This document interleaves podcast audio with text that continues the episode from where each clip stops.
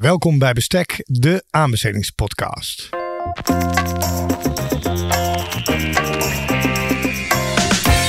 Welkom bij Bestek, de podcast voor de aanbestedingswereld. Deze serie biedt inzicht in onderzoek en praktijk. Meester Dr. Willem Jansen en meester Matanja Pinto bediscussiëren de uitdagingen van het aanbestedingsrecht. Samen met hun gasten gaan zij voor u op zoek naar oplossingen. Dit is Bestek, de aanbestedingspodcast. Welkom bij Bestek, de aanbestedingspodcast. Uh, vandaag in de studio in Amsterdam. Bij AKD op kantoor, uh, Pieter Kuipers, hoogleraar aanbestedingsrecht aan de Radboud Universiteit te Nijmegen en advocaat en partner bij AKD Advocaten. Uh, welkom Pieter. Dankjewel Matanja. Leuk dat je er bent in je eigen kantoor. Leuk dat ik hier mag zijn. en allereerst, dat vraag ik aan alle gasten, zou ik jou willen vragen jezelf kort te introduceren aan de luisteraars.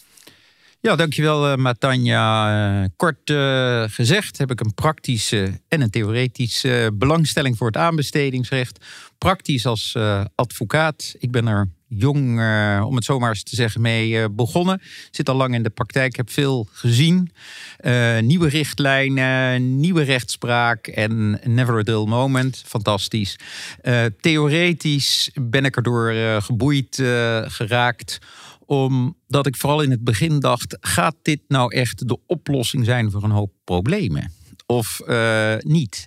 En zo ben ik er eigenlijk uh, ingerold en meegesurfd, uh, om het zo maar eens te zeggen, in, op de golven van, die daarna zijn gekomen met nieuwe richtlijnen, nieuwe doelstellingen, et cetera. Je zegt, ik ben erin geïnteresseerd geraakt. Om, is dit de oplossing van veel problemen? Wat voor problemen dacht je dan aan? En we zijn nu zoveel jaren verder kun je al een beetje een voorzichtig antwoord geven op die vraag, denk je? Ja, zeker. De problemen die vooral gesignaleerd werden, om het zo maar eens te zeggen, die hingen samen met het slecht besteden van overheidsmiddelen. daar begon het eh, mee. Aan de ene kant, dat is de publieke kant, en aan de andere kant, als advocaat kreeg je dan ook ondernemers aan tafel en die zeiden: waarom doe ik niet mee hier? Waarom doet dit softwarebedrijf hier al 30 jaar uh, de softwaredienstverlening? Terwijl ik alles in huis heb, maar ik neem contact op met de betrokken ambtenaar. En die zegt, uh, kort gezegd, uh, morgen is er weer een dag. En dus aan beide kanten kwam er frictie, dat ten eerste. Ten tweede, nu zie je weer, dit is praktisch hoe het eraan toe ging. Uh, vooral ook in, in werken en in bouw, gebiedsontwikkelingen. Aan theoretisch zie je een meer een interessante ontwikkeling. Uh, en ook het aanbestedingsrecht, wat veel meer functies heeft dan je zou denken. Namelijk uh, dat via de GPA en de Europese richtlijnen, steeds nieuwe versies, um, eigenlijk een procedurele oplossing is gekozen om die doelstellingen van het aanbestedingsrecht uh, te halen. Daar komt het eigenlijk op neer. En die, en die worden ook wel gehaald? Of, of, of zeg jij eigenlijk heeft het weinig uitgehaald? Dus het, het, het, het is ook een goede stap geweest, de, introductie, de introductie van het aanbestedingsrecht. Of zou je dat niet zo willen zeggen? Het is goed geweest. Eh, het is goed geweest. Nee, dat klinkt. Ja, we, we moeten het. We nee, nee, dit is tijd om het te begraven. Dit, dit is heel uh, dubbelzinnig uh, wat, ik, uh, wat ik zeg. Zo was het niet bedoeld. ik bedoelde niet te zeggen dat het wel mooi is geweest en dat we ermee moeten stoppen. Ik bedoelde te zeggen. Uh, dat uh, het aanbestedingsrecht wel degelijk, ondanks alle negativiteit die vaak ook eromheen zit, uh, wel degelijk een positieve invloed heeft uh, gehad op het denken. Alleen, um, maar dat is een persoonlijke opvatting, in plaats van vooral je te verzetten tegen allerlei regels, is het natuurlijk de kunst om op een slimme manier ermee om te gaan. En daarbij, kijk ook naar allerlei onderzoeken die er zijn geweest, heeft het aanbestedingsrecht echt mooie dingen ook uh, bereikt. Uh, ik zeg niet dat er geen scherpe kantjes aan het aanbestedingsrecht zitten. Maar neem. Uh, ik vind een van de beste dingen als mens gewoon die met de trein reist, met de bus reist, dat de verbeteringen, de stimulans die er gekomen is in het openbaar vervoer, als ik dat afzet, ook Matanja elders uh, in Europa. Uh, ik was vorige week nog uh, toevallig in Italië. En dan zit je daar in een afgetrapte bus met een chauffeur die weigert betalingen aan te nemen met de pinpas. Die zegt, toen ik dacht mee te kunnen, te kunnen rijden met de bus, neem maar de volgende over anderhalf uur. En de bancomat, zoals het daar heet, die eh, staat 500 eh, meter verderop. En ga maar eh, geld pinnen. Uiteindelijk was hij dat is ook weer Italiaans, zo aardig om te zeggen: Nou, stap maar in, je hoeft niet te betalen. Maar uiteraard, er moest wel wat. Nou, even terugkeren. dat is onder andere een mooie studie van. Um, SEO geweest. Die hebben gemeten ehm, welke sprongen voorwaarts het openbaar vervoer heeft gemaakt sinds het moment dat we dat zijn gaan aanbesteden. Ik weet dat critici ook kunnen zeggen van kijk eens even, er zijn steeds meer regels, steeds meer doelstellingen. We zitten hier vandaag met Tanja ook voor de Foreign Subsidies uh, Regulation. Weer meer regels, aparte verordeningen. Wanneer houdt, wanneer houdt het een keer op?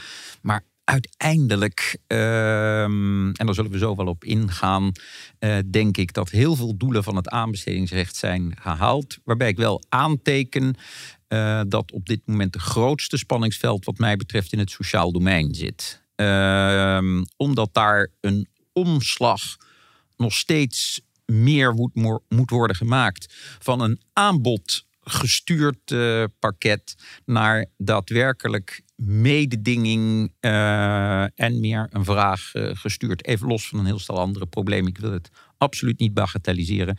Maar ik denk als je nou aan mij vraagt, ja maar Pieter, het kan toch niet alleen maar uh, crescendo zijn. En ik begrijp best dat je als hoogleraar aanbestedingsrecht je eigen leerstoel niet overbodig maakt met een positief verhaal. Um, maar nee, er zijn zeker wel, wel dingen. Maar ja. Laten we de houding houden, Matanja, dat problemen zijn er om op te lossen. Of zoals ooit mijn oom altijd zei: If you're not part of the solution, you're part of the problem. Met andere woorden. Uh, probeer coöperatief eh, te zijn en mee te denken hoe we dingen kunnen oplossen. En het is oplosbaar. Daar, daar kan ik mij volledig in vinden, Pieter. Dat is uh, ja, nee, mooi. En, en nog even over het sociaal domein. Uh, onlangs is er natuurlijk een proefschrift over verschenen van uh, Gerieke Bouwman. En dat, uh, ik denk dat we, en we hebben haar ook hier in de studio gehad, absoluut de moeite waard om haar proefschrift te lezen en de, de aflevering met haar nog eens te, te beluisteren. Dat is een ander onderwerp. Vandaag wil ik het heel graag met jou hebben. Je zei het al eventjes over de Foreign Subsidies Regulation. De FSR. Een, een behoorlijk nieuw instrument. en ik zou jou willen vragen om onze luisteraars een beetje uh, te vertellen wat dit überhaupt is, dit, dit FSR. Waarbij het denk ik goed is als we het afzetten tegen de International Procurement Instrument. Daar hebben Willem en ik het uh, in december over gehad, de IPI. Uh, en de sanctieverordeningen die er, die er ook nog steeds, ja, met name nu tegen Rusland, de sanctieverordeningen die er zijn. Uh, we hebben dus een soort van uh, geopolitiek speelveld met allerlei uh, instrumenten daarin. En een van die instrumenten is de Foreign Subsidies Regulation. Zou jij ons kort willen meenemen naar wat, wat is deze FSR en hoe verhoudt hij zich tot die andere instrumenten? Ja, ik split je vraag in tweeën. Allereerst de FSR, ten tweede verhouding tot andere instrumenten. Laten we beginnen met de FSR. FSR lijkt op het eerste gezicht iets. Um, van een ver van mijn bed show. Ehm, gaat het ons raken? Wellicht wel, wellicht niet. die droom wil ik wel meteen wegnemen. Het is niet zo dat dit een nieuw speeltje is van de Europese Commissie waar je weinig mee te maken zal gaan hebben. Ik denk dat je er meer mee te maken zal hebben dan mensen bij eerste lezing denken. Wat is het? In Europa hebben we de staatssteunregels, artikel 107, 108, 109 heel duidelijk gericht op het voorkomen, ook in aanbestedingen. Kijk in de Nederlandse aanbestedingswet in artikel 116 boek 2 vierde lid.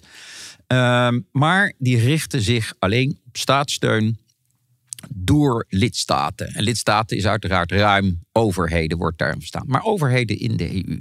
Dus wat is men vergeten? Dat aanbestedingen ook belemmerd kunnen worden door overheden die niet in de EU zitten. Of als je het globaal bekijkt of mondiaal bekijkt, juist door landen die bijvoorbeeld producten willen dumpen op de Europese markt. En dat kun je doen ehm, bijvoorbeeld door uh, de producten tegen kostprijs of onder kostprijs te verkopen. Dan denkt misschien de luisteraar meteen: ja, maar wacht even. Ik heb het hier over overheidsinkopen en niet over internationale handelspolitiek. En we hebben een anti-dumpingverordening.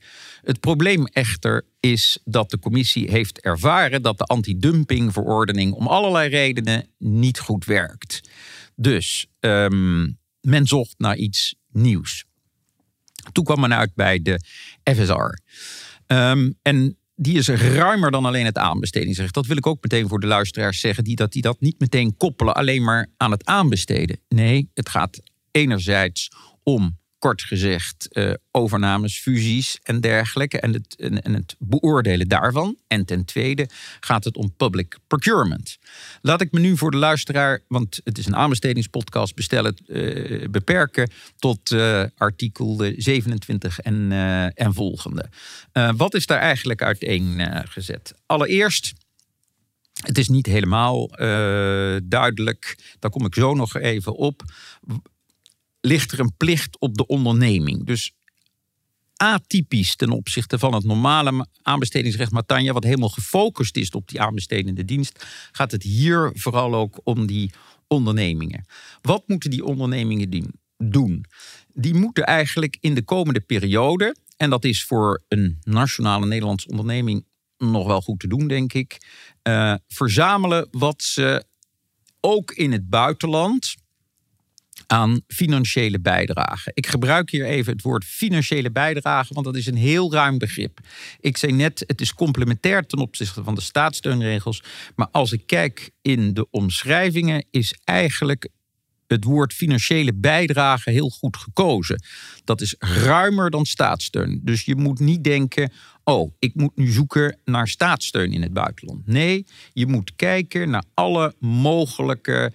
Um, voordelen, financiële bijdrage. Voorbeeld, ik kreeg een tijdje geleden van een cliënt uh, uit, uh, uit uh, het Amerikaanse continent de vraag: wat moeten wij nu doen? Wij hebben ruim geprofiteerd van een aantal generieke belastingvrijstellingen, waar ook ik niet alleen, maar waar in de breedte van geprofiteerd wordt. Is dat nou iets wat ik in Europa bij overnames dan wel in aanbestedingen moet gaan melden? Vraagteken. Ik denk het wel. Uh, kan ik meteen tegen de luisteraar zeggen. Omdat heel duidelijk is dat een financiële bijdrage. Daarmee heeft de wetgever beoogd een ruimer begrip te trekken. Dan het begrip staatssteun van artikel 107 VWU. Sorry dat ik ontbreek. Sorry dat ik ontbreek. Dan zou jij dus willen, willen zeggen, dat moeten we eigenlijk zo interpreteren. Uh, dat is ieder financieel voordeel eigenlijk. Of ieder voordeel dat zich te gelden zou kunnen. Dus eigenlijk bijna ieder voordeel. Of zeg je zo ruim is het nou ook weer niet bedoeld, de financiële bijdrage? Nee, het is zeker heel ruim beoordeeld. Waarom? Ja. Maar Tanja, je zei het in je inleiding ook al even. Dit is onderdeel van de internationale handelspolitiek. En lidstaten zijn nou eenmaal uh, hier bij het beoordelen um, niet in staat om de vormgeving door die derde landen, om die goed te beoordelen. Die derde landen zijn daar vrij in. En als je het eng zou beschouwen, uh, neem het voorbeeld van staatssteun. Dus je neemt gewoon een generieke belastingvrijstelling op. Daarmee kun je zeggen geen staatssteun. Maar het is natuurlijk wel degelijk een financieel voordeel voor een onderneming. Dus ik denk, en antwoord op jouw vraag, ja. Uh, en wat dat betreft benijd ik multinationale ondernemingen niet. Die zullen dus inderdaad op zoek moeten en moeten kwantificeren. Dat is ook nog niet makkelijk. Wat nou die financiële bijdragen zijn geweest. Nu weer even terug waar het, naar het aanbestedingen. Dus aanbestedingen met een geraamde waarde. En geraamde waarde, dat is op zichzelf wel duidelijk. Dat is de geraamde waarde volgens de richtlijnen van meer dan 250 miljoen. Maar dat is dan ook denk ik de belangrijkste drempel.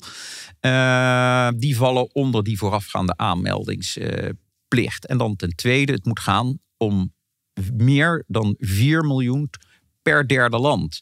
Maar daar gaan we al. Die financiële bijdragen, die kunnen in een land, moet je die cumuleren, moet je die optellen. Dus als jij onderzoek en ontwikkeling hebt gedaan en daar een financiële bijdrage voor gekregen hebt, dan moet je dat optellen bij die belastingvrijstelling die je hebt gekregen voor vervroegde afschrijvingen op je uh, groene wagenpark. Ik noem maar even twee willekeurige voorbeelden. Dus met andere woorden, uh, ik denk dat niet zozeer de juristen hier een uitdaging hebben, maar de CFO's van deze ondernemingen om te kwantificeren, uh, niet die 250 miljoen, maar vooral die 4 uh, miljoen. En dat is heel belangrijk. En dan geef ik weer het woord graag aan jou terug, uh, Matanja. Ja. Uh, dat is heel belangrijk, omdat als je kijkt naar artikel 29, daar wordt gesproken dat in alle andere gevallen, daarmee is bedoeld alle andere gevallen dan waarin gemeld moet worden, moet je wel een opgave doen van die financiële bijdrage.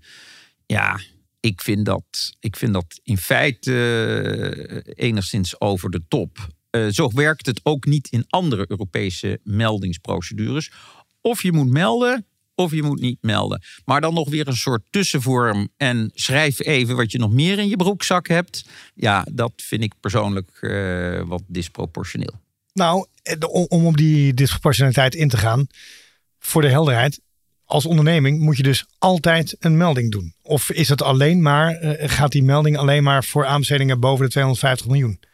Uh, die melding is voor boven de 250 miljoen en meer dan 4 miljoen per land aan bijdrage.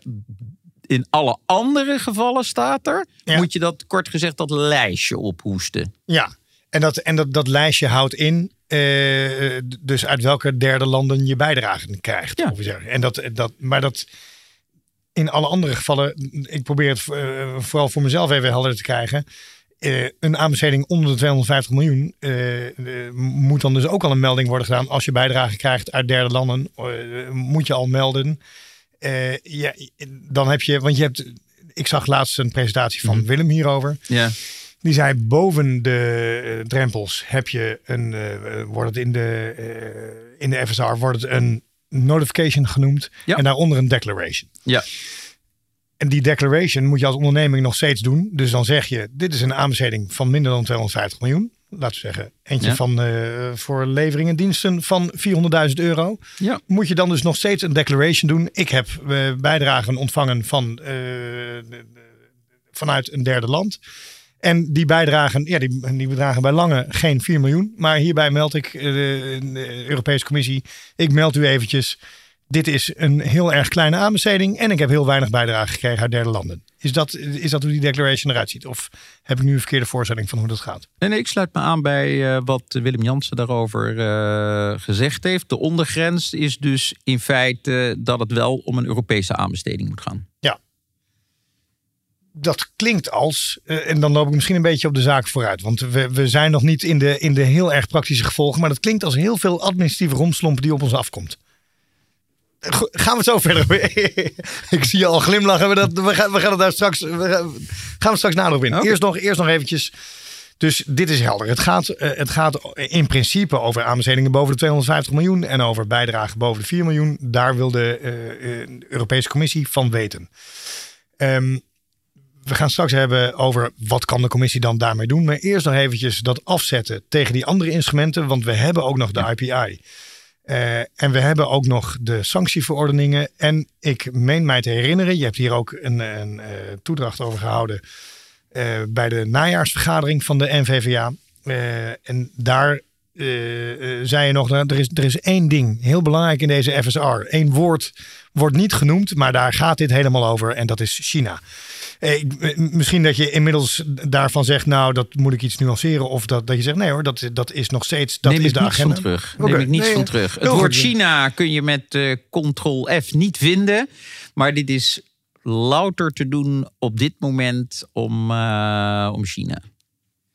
En, en ook niet voor niets, wat ik ook toen heb gezegd, niet voor niets dat in Brussel by far de grootste oppositie is gekomen. Niet zozeer van ondernemingen, wat ik ook nog wel zou denken, gelet op wat je zojuist zegt in verband met de financiële administratieve lasten. Maar is vooral gekomen van de Chinese permanente vertegenwoordiging. Die heeft aan alle kanten geprobeerd de scope van de verordening, maar te vergeefs, te verminderen. Maar dat toont ook wel aan, dat doe je alleen maar als je potentieel het gevaar ervan ziet. Wat natuurlijk bij een staatsgeleide economie ook vrij evident is. Logisch. Maar nog, nog eventjes, dit instrument, in, hoeverre verschilt dit nou? Want de International Procurement Instrument gaat ook over uh, Europese aanbestedingen. Dat, dat, dat heeft iets weg van de Foreign Subsidies Regulation, uh, de sanctieverordeningen. Er zijn, lopen nu geen sancties tegen China, voor zover ik weet.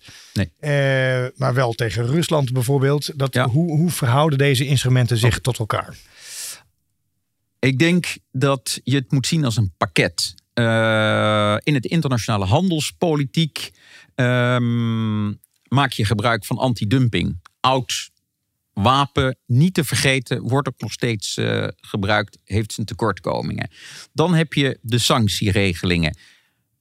Is een wapen, heeft zijn tekortkomingen. Eh, ik las eh, net dat de handel tussen eh, Italië en ehm, Turkije sinds inwerking treden van de sancties tegen Rusland met 60% is toegenomen.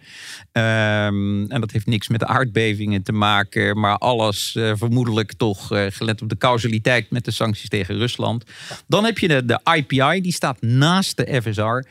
En daar zitten ook weer tekortkomingen aan. Maar het belangrijke is daar, dat moet in de kern de Chinese markt open wrikken voor Europese ondernemingen. Daar waar de FSR meer tracht bij een thuiswedstrijd de Europese ondernemingen te eh, beschermen. Toch, Matanja, kun je het niet helemaal eh, zo zien. Want er zit in de internationale handelspolitiek altijd een heel belangrijk vergeldingsmechanisme. En daar ben ik wel bezorgd over. Meestal bij die vergeldingen, dat loopt een beetje uit de hand. Want het zijn net kinderen. Eh, de een geeft een klap, de andere geeft een hardere klap. En zo neemt dat steeds verder eh, toe. Maar in de kern, de IPI is voor het openen van buitenlandse markt voor Europese ondernemingen. De FSR, als ik het op hoofdlijnen zeg, is ter bescherming van eh, Europese ondernemingen op hun thuismarkt. Zo gaat het niet helemaal eh, werken. Want zoals je hebt gezien eh, bij de IPI zullen vaak ook klachten aanleiding zijn om onderzoeken te gaan instellen.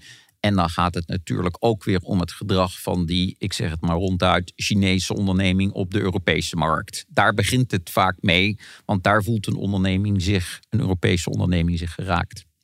Begrijp ik. En dan De- sancties tegen, eh, tegen Rusland. Ja, dat is meer een, nog een derde eh, ding. Maar eh, dat is handelspolitiek. Maar vooral op dit moment denk ik ook gewoon geopolitiek. Meer dan, de handel, dan handelspolitiek, eerlijk gezegd. Ik wil nog even naar die praktische gevolgen van de, van de FSR. Want de- laten we dan het, even Ja. het standaard, de standaard situatie nemen waar dan de, de Europese Commissie vanuit laat, lijkt te gaan. De Europese Commissie krijgt een melding. Laten we zeggen, dit is een aanbesteding boven de 250 miljoen. Er is een partij die biegt eerlijk op. Ja, ik heb uit een derde land heb ik eh, financiële bijdragen ontvangen boven de 4 miljoen. Ja. En dan? En dan zal de commissie dus moeten gaan bekijken in hoeverre dat van invloed is op de aangeboden voorwaarden in die aanbesteding. En daar zit misschien ook, denk ik, meteen een belangrijke beperking in. Want die causaliteit, denk ik, dat in veel gevallen moeilijk toch zal zijn te bewijzen. Een mooi voorbeeld is misschien waar het wel bewezen zou worden, is de, de dumping van zonnepanelen. Heel actueel natuurlijk. Worden ook, in, eh, worden ook aanbestedingen voor eh, gehouden. En het is al onbekend dat de Chinese overheidsproductie ruimschoots opzettelijk de interne vraag overtreft. Eh, ondertussen de Europese zonnepanelenindustrie heeft plat eh, gewalst en plat geconcurreerd.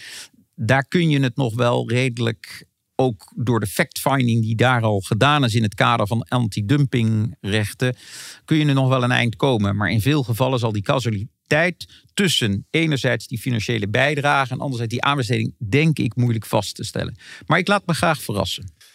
Want dat is wel wat de FSR vereist. Dat er een soort van. Uh, er rust dus een soort van bewijslast op de Europese Commissie. Uh, van dit, dit heeft invloed gehad op deze ene aanbesteding. Want zoals ik het eerder las, dacht ik ja.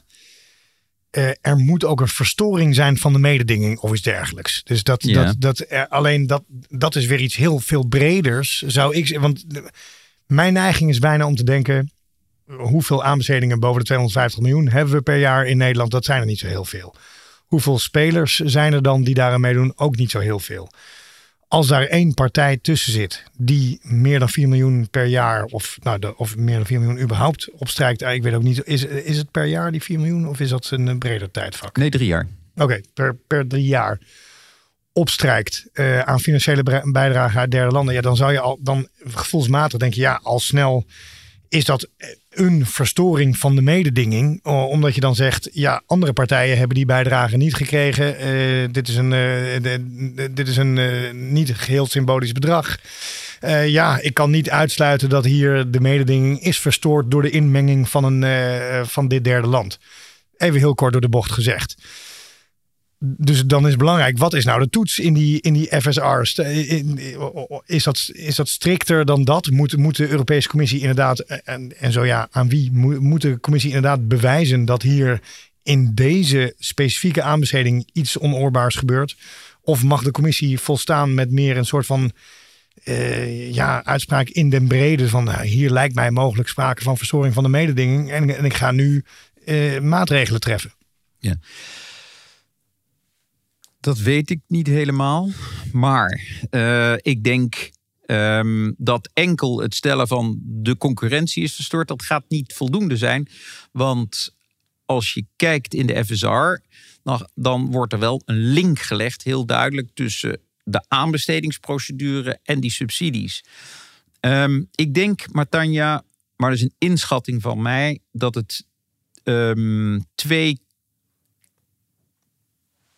onderzoeken denkbaar zijn. Eén, er is een tegemoetkoming geweest in de variabele kosten met betaal, betrekking tot een bepaald product.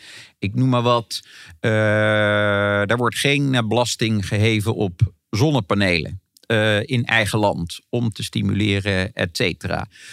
Daarmee is heel duidelijk gericht op het product. En als dat product ook onderdeel is van die aanbestedingsprocedure, is dat denk ik goed vast te stellen.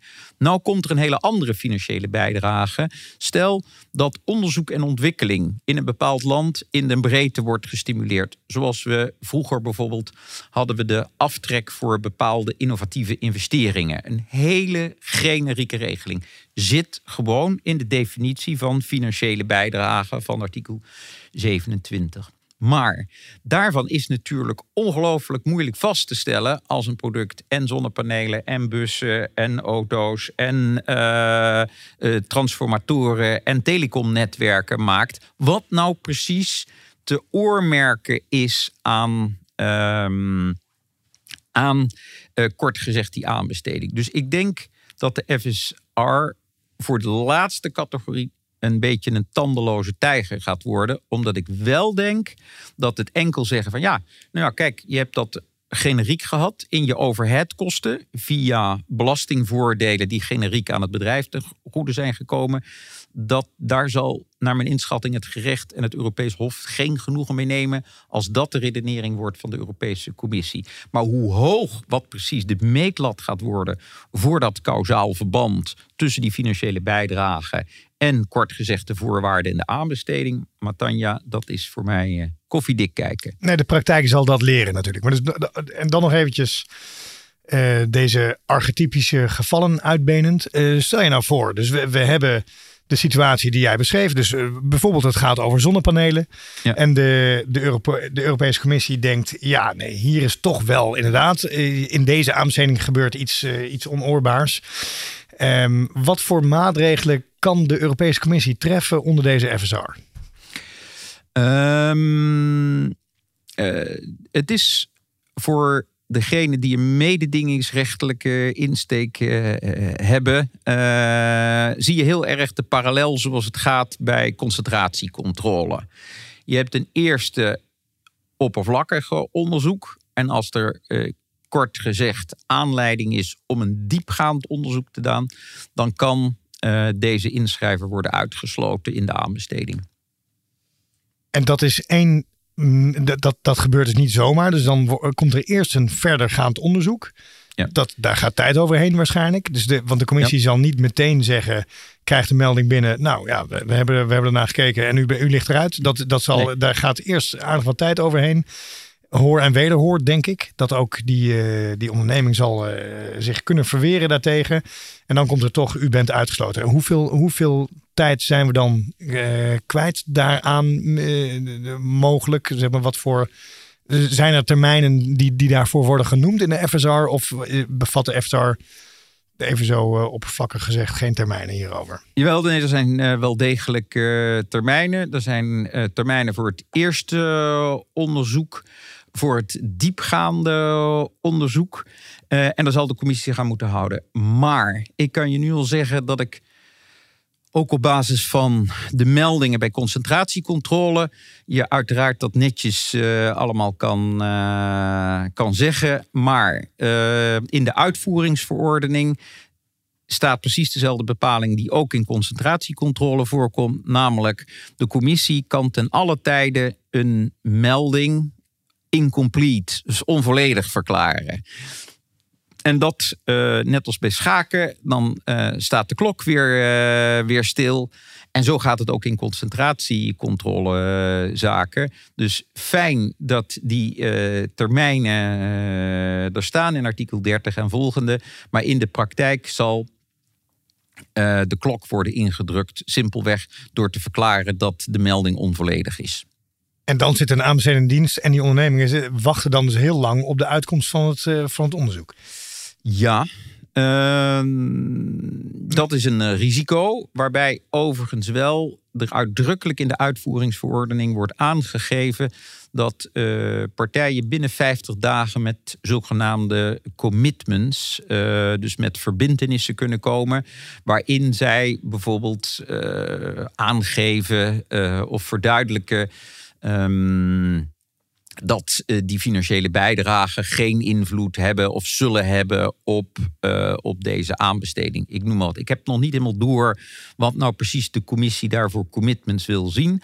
Maar in ieder geval, het is hetzelfde als bij fusies en overnames. Uh, als je marktaandeel te hoog is, dan snij je bijvoorbeeld een stuk van je bedrijvigheid eruit. Die stoot je af, waardoor die marktaandelen omlaag gaan. Ik kan me voorstellen uh, dat er hier dus ook maatregelen door de commissie verlangd gaan worden om dat speelveld gelijk te houden. Nou, daar heb je volgens die verordening 50 dagen eh, voor. Um, maar ook daarvoor geldt weer even hoe werkt dat in de Brusselse praktijk. De commissie eist altijd dat je eerst even je conceptcommitments uh, uh, laat geven. Die willen ze dan eerst bestuderen. En je kunt die niet indienen totdat zij ja tegen die commitments gezegd hebben. En zo wordt er met deadlines uh, geschoven. En zo zal dat hier, denk ik, ook gebeuren.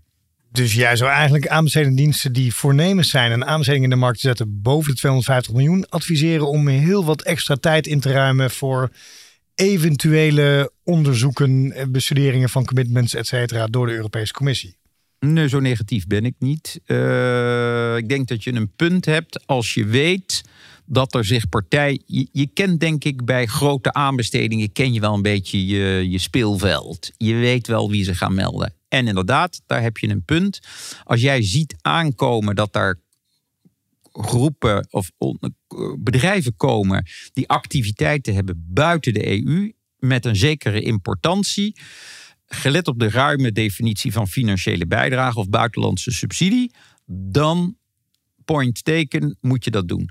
Als je markt daarentegen bestaat vooral uit Europese bedrijven, daar geen ondernemingen uit derde landen, althans Europese ondernemingen die niet actief zijn in derde landen, eh, dat is wel nog een belangrijke uh, aanvulling, uh, dan, dan voorzie ik niet, zo, uh, niet zoveel problemen. Maar je, moet, je zult extra tijd in moeten nemen, ook om een andere reden, Matanja, bij alle nieuwe mogelijkheden in Brussel. Een toezichthouder, wat in deze op grond van de FSR de Europese Commissie, dat is echt nieuw, geworden is, ook voor het Nederlandse aanbestedingsrecht, die zal in het begin gewoon piketpaaltjes gaan slaan. Uh, we hebben het net al even gehad over wat is een buitenlandse bijdrage, of een, uh, wat is een financiële bijdrage of buitenlandse subsidie. Hoe moeten we dat nou precies uh, zien? De Europese Commissie zal dat in het kader van de internationale handelspolitiek graag ruim natuurlijk zien. Dus er zullen zeker een aantal testcases komen. En dat vind ik vervelend om te moeten zeggen voor Nederlandse aanbestedende diensten. Daar zal ontegenzeggelijk een, een, een, een, vertraging optreden dan, ja. ja. En uh, nog iets over de omzeilingsconstructies. Want je, ik, ik, kan me ook voorstellen dat er dat heel veel bedrijven dan zullen zoeken naar, nou ja, goed, ik ben een multinational, ik ben uh, over de hele wereld actief. Dit wordt allemaal heel, heel ingewikkeld. Weet je wat? Ik richt een Nederlandse werkmaatschappij op en uh, die heeft een uh, lijntje met, met het concern. Maar ik kan zelf inkleden hoe dat lijntje precies eruit ziet. Ik schrijf gewoon in met die, met die Nederlandse werkmaatschappij. Is dat een manier?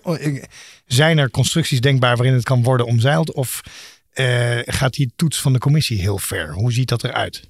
Um, dat is nog niet helemaal duidelijk. En je raakt een ander onderwerp in die FSR wat mij nog niet helemaal duidelijk uh, is. Er lijkt een beetje uit te worden gegaan van het aanbestedingsrechtelijke ondernemerbegrip. Met andere woorden, ondernemer is de rechtspersoon met zijn economische activiteiten die inschrijft, al dan niet met anderen. In het mededingingsrecht, en vergeet niet dat de FSR uiteindelijk gestuurd wordt, hoofdzakelijk vanuit uh, DG Mededinging of DG Comp op zijn Engels. Um, er lijkt ook veel voor te zeggen dat je die hele FSR, het mededingingsrechtelijke ondernemingsbegrip, kort gezegd, alle vennootschappen onder een onderneming of in een onderneming onder een centrale leiding waarover beslissende invloed in de top wordt uitgeoefend. Op dat punt is de FSR gewoon heel eerlijk gezegd niet duidelijk en wat mij betreft heb ik kritiek in zoverre op de Europese wetgever.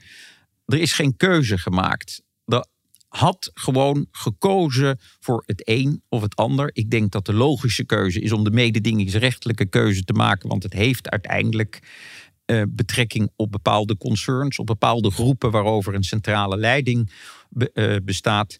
Um, maar um, er wordt onder andere het onderscheid nu gemaakt tussen uh, vennootschappen en ondernemingen zonder commerciële autonomie. Wat is dat? Zonder commerciële autonomie. I don't know. Um, met andere woorden, uh, je vraagt naar hoe kunnen we die hier nou een beetje omheen? Nou, allereerst de aanbestedende diensten kunnen natuurlijk door waarderaming. Um, of door het verkleinen van de opdracht of door het verkorten van de opdracht kunnen onder die 250 miljoen uh, blijven. Aan de, dat is een manier. De tweede manier die zit inderdaad aan de ondernemende kant, maar dat zie ik nog niet helemaal. Maar je zou je natuurlijk kunnen voorstellen. Neem aan dat je hebt een groep ondernemingen, de bekende kerstboom met een holding en dan een heleboel werkmaatschappijen, dat je een parallele structuur uh, daaraan uh, maakt en dat je die parallele structuur met eigen commerciële autonomie, dus niet zonder, maar met commerciële autonomie.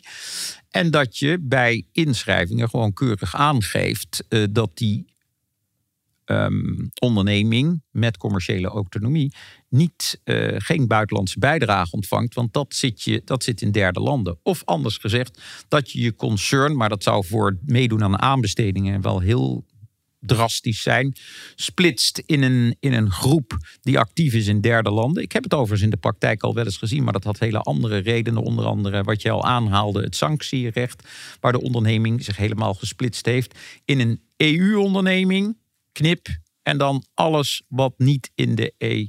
Uh, EU uh, zat. Maar nogmaals, Matanja, dat zijn hele drastische maatregelen. En je moet je natuurlijk even afvragen of dat het allemaal wel waard is.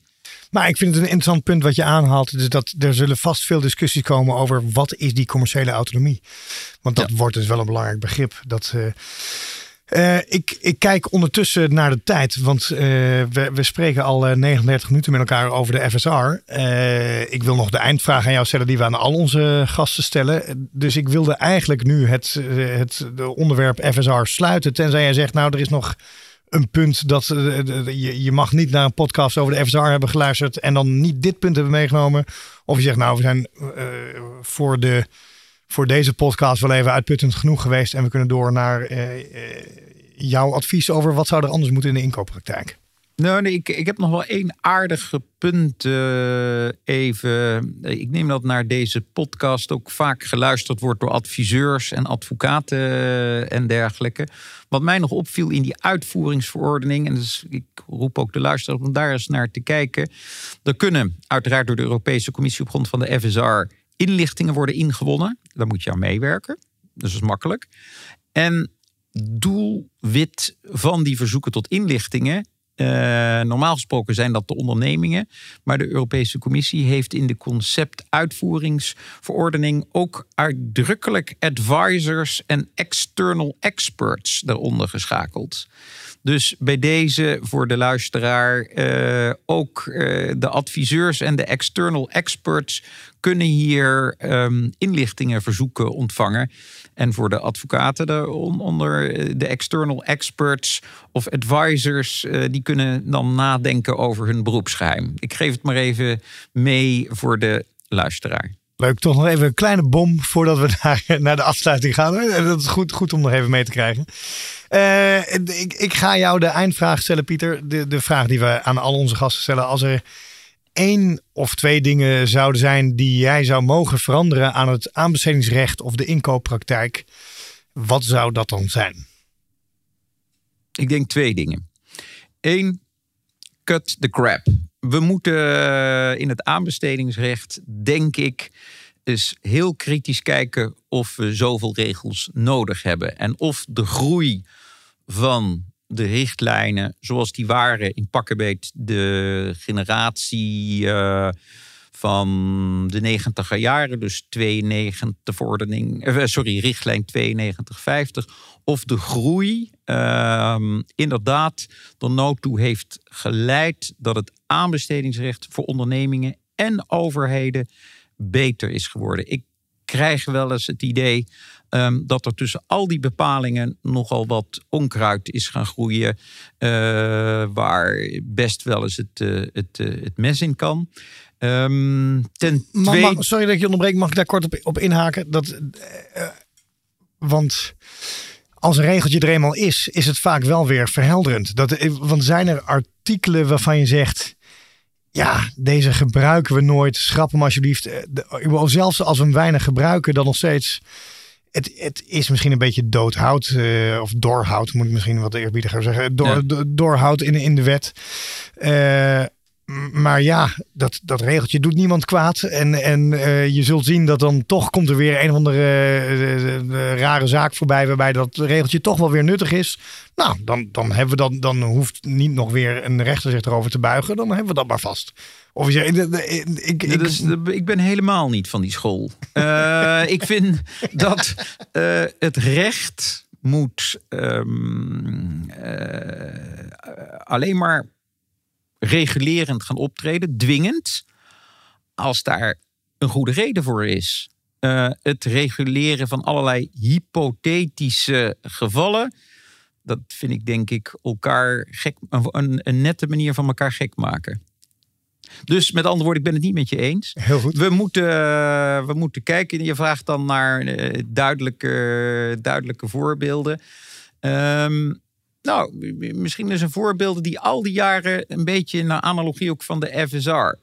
Eh, er is volgens mij in ieder geval in Nederland, maar ook buiten Nederland, nog nooit uh, bij de optimaal lage inschrijving succesvol een zaak gevoerd over het verlenen van staatssteun en het abnormale inschrijven. In geen enkel land. Dan vraag ik aan jou, moeten we dan, en die regel die is er al jaren, want die stond ook al in voorgaande generaties, Heeft zo'n regel zin? Nou, in mijn antwoord is dat dus uh, in het kader van uh, tegenwicht bieden aan onze parlementariërs. Die denken dat je ieder probleem, vooral ook een hypothetisch probleem, moet oplossen met een regel. Dat zou wat mij betreft absoluut een kandidaat zijn om eruit uit te snijden. Helder, helder. Ik, ik ben om. Uh, ik ben om. Nou, dat was niet mijn bedoeling. Maar, uh, maar dat, is, dat is gewoon even een, je vraagt ja. een voorbeeld. Ja, dan, ja heel goed. Een, en, dan, een voorbeeld. En, de, en de tweede? Uh, een tweede voorbeeld. Ik vind dat er in toenemende mate bij de toetsing van geschiktheid, zie artikel 92 en volgende aanbestedingswet, allerlei regels komen over ervaring en de toetsing daarvan. Uh, en hoeveel referentie, hoeveel niet laten we wat dat betreft iets meer vertrouwen hebben en het niet zo dicht regelen, maar kijken naar de toetsing achteraf. Meer dan dat we dat vooraf allemaal uh, vastleggen. Want het leidt, uh, jij zegt terecht, ja, maar het schept wel een stukje duidelijkheid. Ja en nee. Ja, natuurlijk, een regel op zichzelf als die goed geformuleerd is. En we hebben hier in de FSR al verschillende regels waar we samen al pratende denken van wat is hier bedoeld. Maar goed, als die dan leidt dat toch tot um, mogelijk fouten of overregulering die je maar beter kan, uh, kan vermijden. En bijvoorbeeld via het proportionaliteitsbeginsel kan een rechter best ingrijpen als het de spuigaten uitloopt. Uh, en, en ik bedoelde eigenlijk met mijn tweede, wat, er was nog een tweede verbetering die je wilde zien in, de in het aanbestedingsrecht of in de inkooppraktijk. Of is dat niet waar? Ah, ja, ja, ja. Dat... Nee, nee, je had mij uh, twee dingen. Dus, dus ik zou cut the crap weer wat terug in het belang van iedereen. Aanbesteden diensten, ondernemingen. en mijn tweede punt um, is, ik vind het heel mooi om te zien dat over de afgelopen jaren het aanbestedingsrecht is ontdekt om allerlei beleidsdoeleinden mee te gaan realiseren. Daar ben ik op zichzelf niet tegen. Maar ik zou wel eens een ander geluid toch willen laten horen dan vaak de beleidsmakers laten horen. Dat uh, verduurzaming ook vooral kan via het aanbestedingsrecht. We zitten nu handelspolitiek en het aanbestedingsrecht. Ik vind dat gevaarlijk, um, omdat uiteindelijk, denk ik, vanuit de gebruiker, ondernemingen, overheden, in toenemende mate daar waar je moet komen tot inkoop, gewoon het inkoopproces, zoals je net in je vraag ook, ook stelde, moet dat niet een hele zware procedure worden. Want uh, waarbij je op al die aspecten moet gaan letten. Want dan één gaat het draagvlak voor het aanbestedingsrecht weg. Twee, we gaan dingen doen die ook de private inkopers helemaal niet doen. Een supermarkt stuurt natuurlijk op bioproducten en, wat er, en de prijs en wat iets meer zijn. Maar allerlei andere beleidsdoelstellingen tot op zekere hoogte, maar zeker wordt dat ook niet overdreven. En, um, want uiteindelijk denk ik dat je er niet komt. Dus laten we, en dat is mijn tweede kritiekpunt, nog eens goed ook tegen het licht uithouden. Daar gebruiken we de, het inkoopproces wel, daar gebruiken we het niet. En in zoverre um, niet meegaan in uh, een soort veelkoppige uh, draak die uh, door politici en beleidsmakers voor van alles en nog wat gebruikt wordt. beperk je, om het op zijn Duits te zeggen, in de beschränkung zeigt zich der Meister. Dat is weliswaar een iets andere context, maar het is wel goed, denk ik, om jezelf daar beperkingen op te leggen. Ah, dit, dit is een uh, prachtig punt. En dat, dat leent zich eigenlijk weer voor een, voor een aparte uh, aflevering bijna. Want dat ik, ik geloof ook dat, dat de, de mening, maar misschien dat ik haar mening verdraai. Maar dat de mening van Elisabeth Manoenza bijna haak staat op de jouwe hierin. Dat zij steeds aanbesteden ziet als het meest krachtige instrument dat we hebben. En dat we daarmee veranderingen teweeg kunnen brengen. Dus dit, dit, dit noopt bijna tot het maken van een uitzending met jullie twee, waarin, ik, Nou. eh, waarin jullie met elkaar debatteren. Laten Elisabeth en ik daar dan eens over van gedachten wisselen, Matanja. Dat lijkt me een eh, hele, hele goede. Dat komt misschien ook wel een beetje uit bijvoorbeeld die Italiaanse traditie, zeg ik eh, meteen.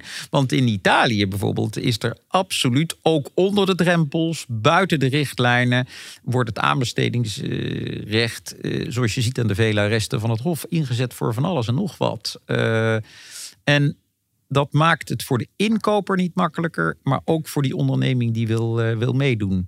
En eh, om het zo maar eens te zeggen, keep your eyes on the ball. En het gaat hier om de bal en het spel rond in- en verkoop. En niet om een veelheid aan nevendoelstellingen. Pieter, mag ik jou heel hartelijk danken voor dit eh, zeer waardevolle gesprek. Dit was Bestek, de aanbestedingspodcast. Dit was Bestek, de aanbestedingspodcast. Wilt u ook bijdragen aan de discussie over het aanbestedingsrecht? Deel dan uw gedachten over deze of andere afleveringen op LinkedIn of Twitter. Heeft u een idee voor een aflevering? Laat dan een bericht achter op www.aanbestedingspodcast.nl.